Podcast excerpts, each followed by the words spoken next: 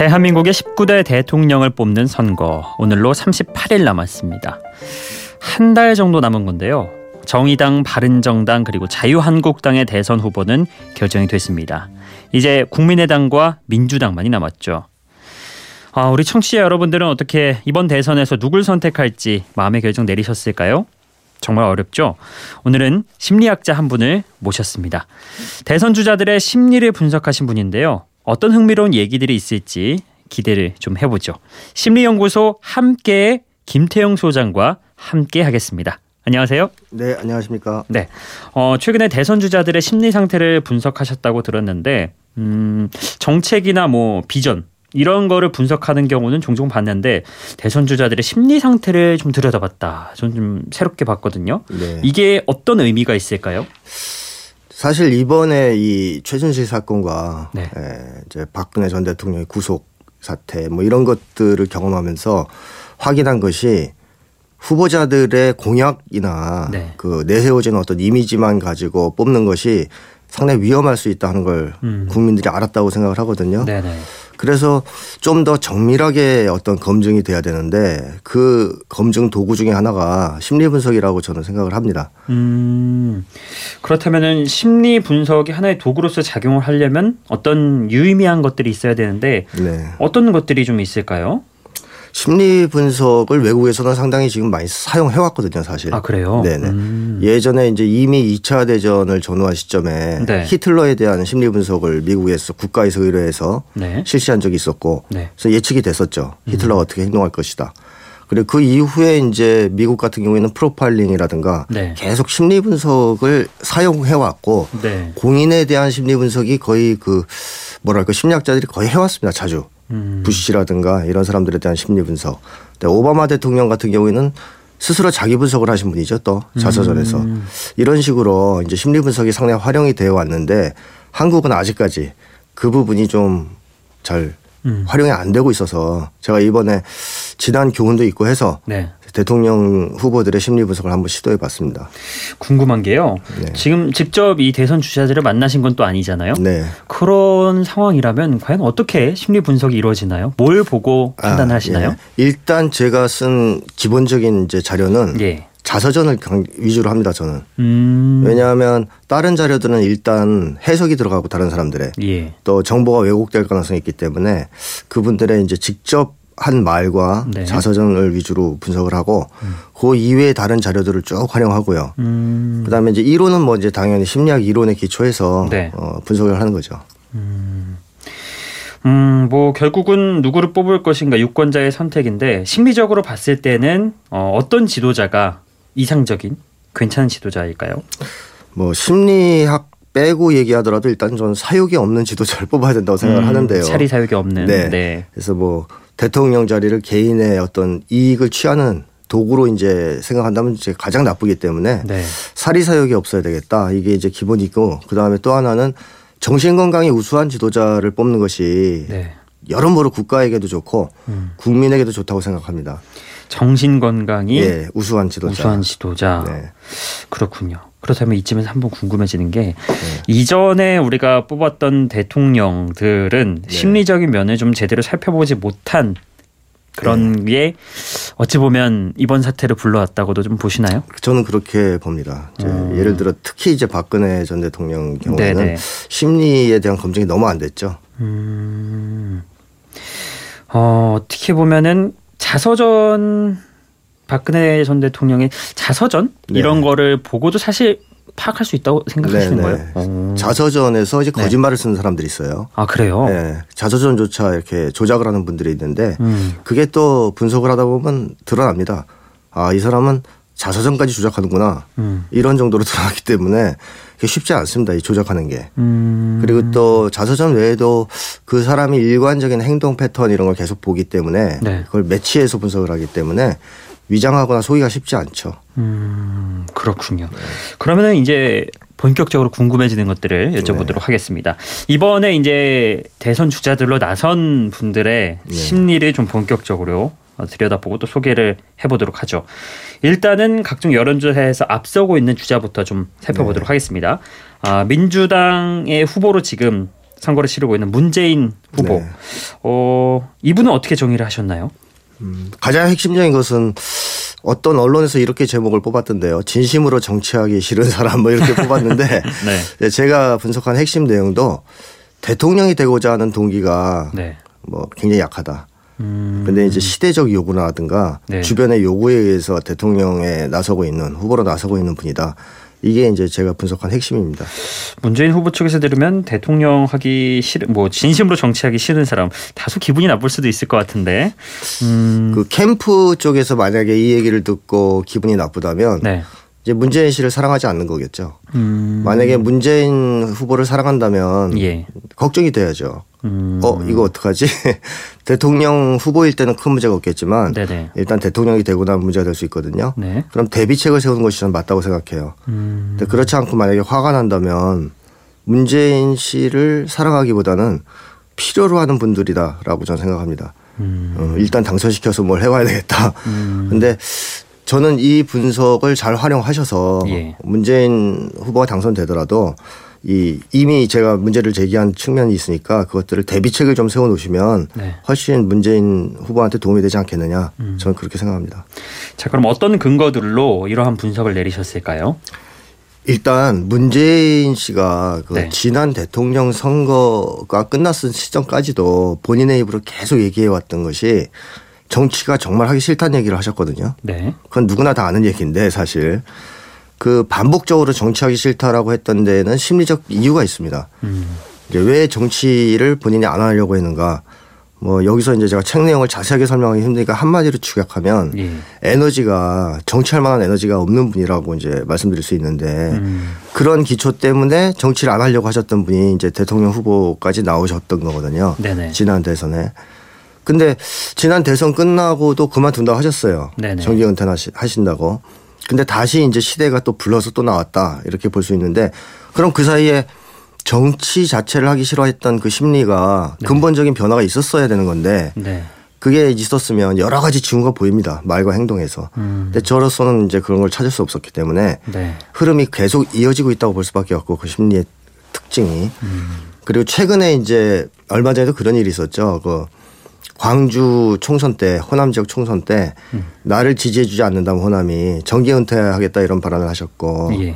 또 최근에도 이번 대선에서 지금 또 정계 은퇴하겠다 이런 얘기를 하셨는데 사실 대통령이 되고자 하는 열망이 강한 정치인이라면 지지율이 낮더라도 계속 도전하거든요. 음. 정계 은퇴하기보다는 네네. 손학규 씨 보시면 계속 떨어지면서도 계속 나오지 않습니까? 네. 이런 식으로 계속 도전합니다. 뭐 김대중 전 대통령도 처음에 안 됐다고 포기한 게 아니고 음. 계속 도전해서 결국 대통령이 됐지 않습니까? 네. 그러니까 이런 대권 의지가 있는 정치인들은 일단 정계 은퇴라는 얘기를 잘 꺼내질 않죠. 음. 근데 이제 문재인 씨의 특징은 그 얘기를 자주 꺼낸다는 얘기죠. 음. 수틀리면 정계 은퇴하겠다. 음. 지지율이 낮으면 은퇴하겠다.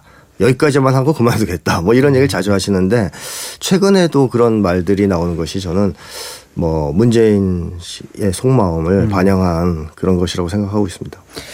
계속해서 다른 후보도 좀 살펴볼까요? 음, 네. 문재인 후보 지금 에너지 뭐 그런 것도 얘기도 해주셨고 했는데 이 문 후보와 좀 비교될 만한 사람부터 좀 소개를 해주실까요?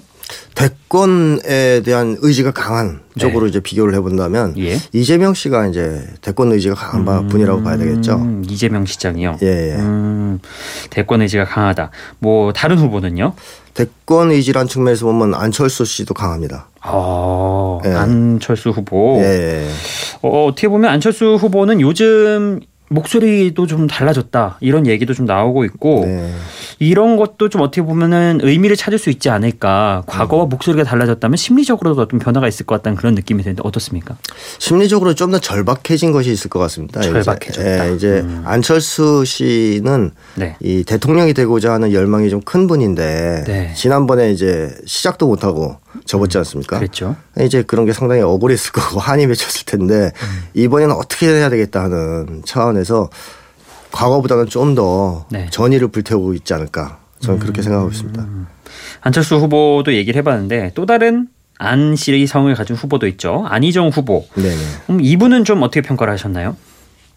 대권 의지란 측면에서는 있어요. 안희정 후보도 네네. 대권 의지가 강한데 이제 안철수 후보의 경우에는 명예욕이 이제 일단 작동하는 게 문제가 되거든요. 명예욕이요? 예, 명예욕이 좀 심하다 이런 게 음. 이제 문제가 되고 안희정 후보의 경우에는 권력력이 좀 지나친 측면이 있습니다. 음. 어, 그러니까 이제 안희정 후보를 간단히 평가하자면 굉장히 강하게 밀어붙이는 힘이 있는 반면에 네. 한번 강한 힘에 부딪히면 무너지는 것도 남들보다 훨씬 더 심각하게 빨리 무너지는 특징이 있습니다.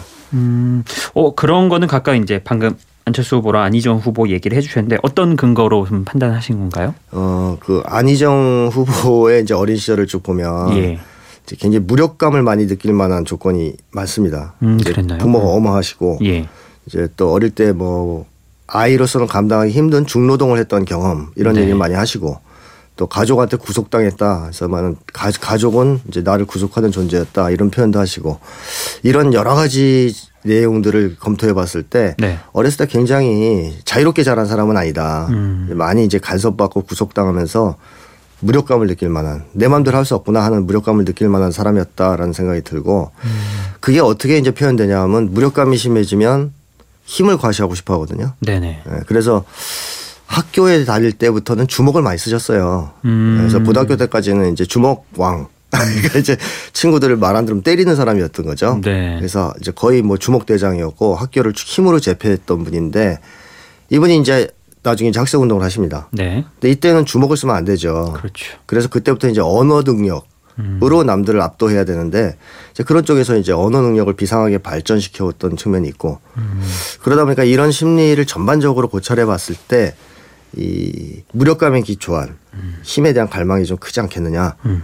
그리고 이 힘이 어떤 강한 힘에 부딪히면 그 대신 또 꺾이는 것도 네. 심하게 꺾이지 않겠느냐. 근데 음. 과거에 그런 꺾인 경험들이 많이 있습니다. 아, 네. 그렇군요. 네. 안철수 의원 같은 경우는 어, 명예욕 네. 얘기를 짚어주셨는데 이거는 어떤 근거로 보신 음, 건가요? 안철수 씨는 그야말로 모범생이죠. 네. 어, 대한민국에서 정말 부모들이 아주 좋아할 만한 음. 이 모범적인 삶을 산 분인데 그러니까 아버지한테 거의 반항하지 않고 네. 잘하신 분이죠. 근데 이분이 어떤 거냐면 어릴 때 뭐 메추리알을 품고 잔 일화가 있는 분입니다. 에디슨처럼. 음. 에디슨은 그 달걀을 품고 잤었죠. 그 예. 부화시킨다고. 근데 안철수 후보는 이제 메추리알을 품고 잔 일화가 있을 정도로 거의 과학자 스타일의 이제 심리를 가진 분이죠. 그래서 네. 어릴 때부터 그런 걸 너무 좋아했고 과학도가 되고 싶었는데 고등학교 3학년 때 의대 진학을 선택해요. 음. 근데 그 이유가 뭐냐면 아버지 기쁘게 해드리려고. 음. 저는 이걸 다 되게 안 좋게 보거든요. 심리학자로서. 예, 예. 그러니까 자식이 부모의 기대를 알아서 음. 얘기도 안 꺼내보고 자기의 희망을 버리는 거 이건 음. 그다지 좋지 않다고 생각하는데 네. 어쨌든 이제 안철수 씨는 이제 그때 이제 의사가 된 뒤에 계속 힘들어했죠. 음. 의사가 된 걸. 그러다 결국에는 이제 바이러스 연구 쪽으로 예, 네. 하신 거 아니겠습니까? 음. 이제 이 과정에서 안철수 씨의 독특한 어떤 심리가 형성되는 것이 네네. 아버지한테 반항을 하긴 하는데 아버지 지지를 잘 안 해줍니다. 음. 이 반항을. 예를 들면 안철수 씨가 의사 그만두고 바이러스 회사를 차리겠다 했을 때 부모님이 지지를 안 해주셨어요. 네. 지지를 안 해주면 어린 시절부터 부모한테 저항을 못했던 분이니까 지지를 못 받으면 굉장히 불안해진단 말이죠. 네. 그래서 한편으로는 반항심이 있는데 한편으로는 인정받고 싶은 욕구가 있습니다. 음. 그럼 이거를 해결하려면 방법은 하나밖에 없죠. 반항을 하면서 인정을 받아야 됩니다. 음. 그게 명예로 저는 표현되고 있다고 생각합니다. 아 그렇게 보시는군요. 네. 아까 이재명 후보 얘기를 좀 짧게 했었는데 이재명 네. 후보 같은 경우는 아무래도 좀 지금 꼬리표처럼 따라다니는 게 뭐 막말 논란, 네, 네. 정과자 본인이 이런 이제 정과 있다 이렇게 네, 네, 네. 얘기를 했는데 이분은 심리 상태를 좀 어떻게 분석을 하셨을까요? 저는 오히려 그 치명적인 컴플렉스라는 측면에서 가장 낫다고 봅니다. 아 그래요? 네, 이재명 씨가. 음. 그러니까 그런 이제 실수가 있었다는 것 자체를 아까도 제가 말씀드렸지만 반항을 안 한 사람보다 저희는 한 사람이 더 건강하다 보는 쪽이기 음. 때문에 젊었을 때 약간 그런 어떤 결기를 부리고 실수를 네. 했어도 네네. 오히려 치명적인 컴플렉스는 적지 않느냐 하는 음. 생각입니다. 그러니까 강한 뭐 사욕이 작동한다든가 네네. 그것보다는 대권 의지 자체가 일단은 좀 순수한 측면이 있어요. 음. 그러니까 사욕이 작, 예, 개입되지 않을 수 있는 그러니까 음. 정말로 국민을 위한 정치를 해보겠다는 그런 뜻은 있는 것 같습니다. 그렇습니까? 네. 알겠습니다. 자, 그리고 이어서 이제 바른 정당의 후보 유승민 의원 네 같은 경우는 심리학적으로 봤을 때 어떤 사람인가요? 뭐 제가 반항의 specialist다 이렇게 정의도 했었고 반항의 specialist 세네요. 네. 네. 아니면 뭐 2인자 저격수다 이런 음. 얘기도 했었는데 네. 유승민 씨 같은 경우에는 이제 그 보수 정당에 있는 분들이 이제 어떤 결점이 좀 있냐면 네. 인간에 대한 애정이 좀 부족한 측면이 있거든요. 음. 정말 이 사람들이 인간을 사랑할 줄 알까 이런 느낌이 들 때가 있는데 유승민 씨는 그런 점에서는 조금 좋습니다. 양호합니다. 음. 그러니까 인간에 대한 어떤 사랑이라든가 네네. 연민, 최소한 예의 이런 것들 갖춘 분 같아요. 음. 그래서 이제 보수 안에서도 보수답지 않다 이런 네. 얘기도 들어왔던 건데 이제 그런 측면만 있으면 참 좋은데 네. 반항심이 굉장히 큰 분이죠. 음. 그래서 어릴 때 이제 유승민 씨도 가출도 많이 좀 한 경험이 있고 예. 이제 부모님과의 이제 갈등이 있었다라고 저는 생각하는데 음. 근데 이 아버지가 또 되게 사회적으로 훌륭한 분입니다. 네, 유명 인사시죠. 예, 네. 그렇게 참 문제가 되는 게 네. 사랑을 못 받은 자식이 아버지가 훌륭하면 저항하기가 힘들어요. 아. 더. 차라리 아버지가 깡패 같으면 예. 욕을 해버리고 마는데 예. 아버지가 다 존경한다면 밖에서. 근데 자기는 불만이 있어요. 음. 근데 그걸 참아야 된단 말이죠.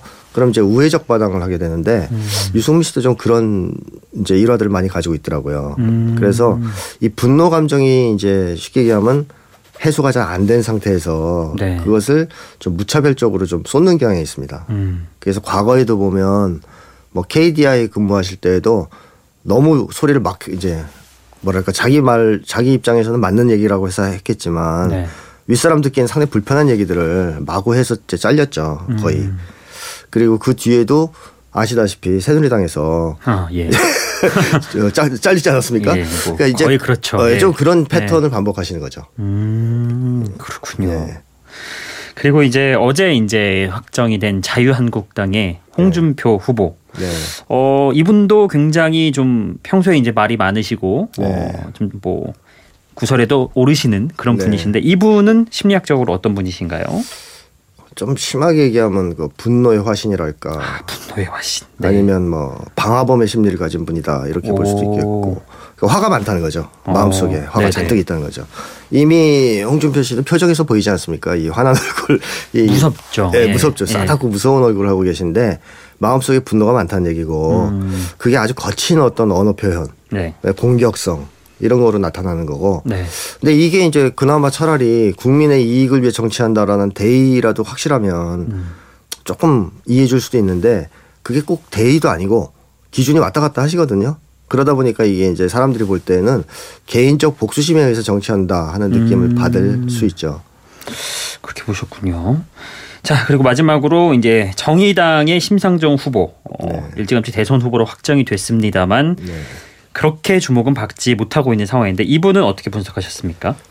제가 예전에 그 심상정 씨의 부탁을 받아서 예. 그 분석을 했던 적이 있습니다. 아 그래요? 그래서 네. 심상정이라는 책에 제가 분석한 내용이 약간 들어 있어요. 음. 근데 거기에서 분석하는 내용 중에서 좀 불리한 건 이제 많이는 씻지를 못했습니다. 그때 이제 불편해해서 참 그 캠프에서. 네네. 근데 어쨌든 제가 그때 분석한 결과로는 인정 욕구나 권력 욕구가 좀 크다. 아. 그래서 이 부분이 절제가 되고 조정이 돼야 예. 성장할 수 있다. 제가 그런 얘기를 했었습니다 그때. 어, 인정 욕과 권력 욕구. 예. 음, 그렇군요.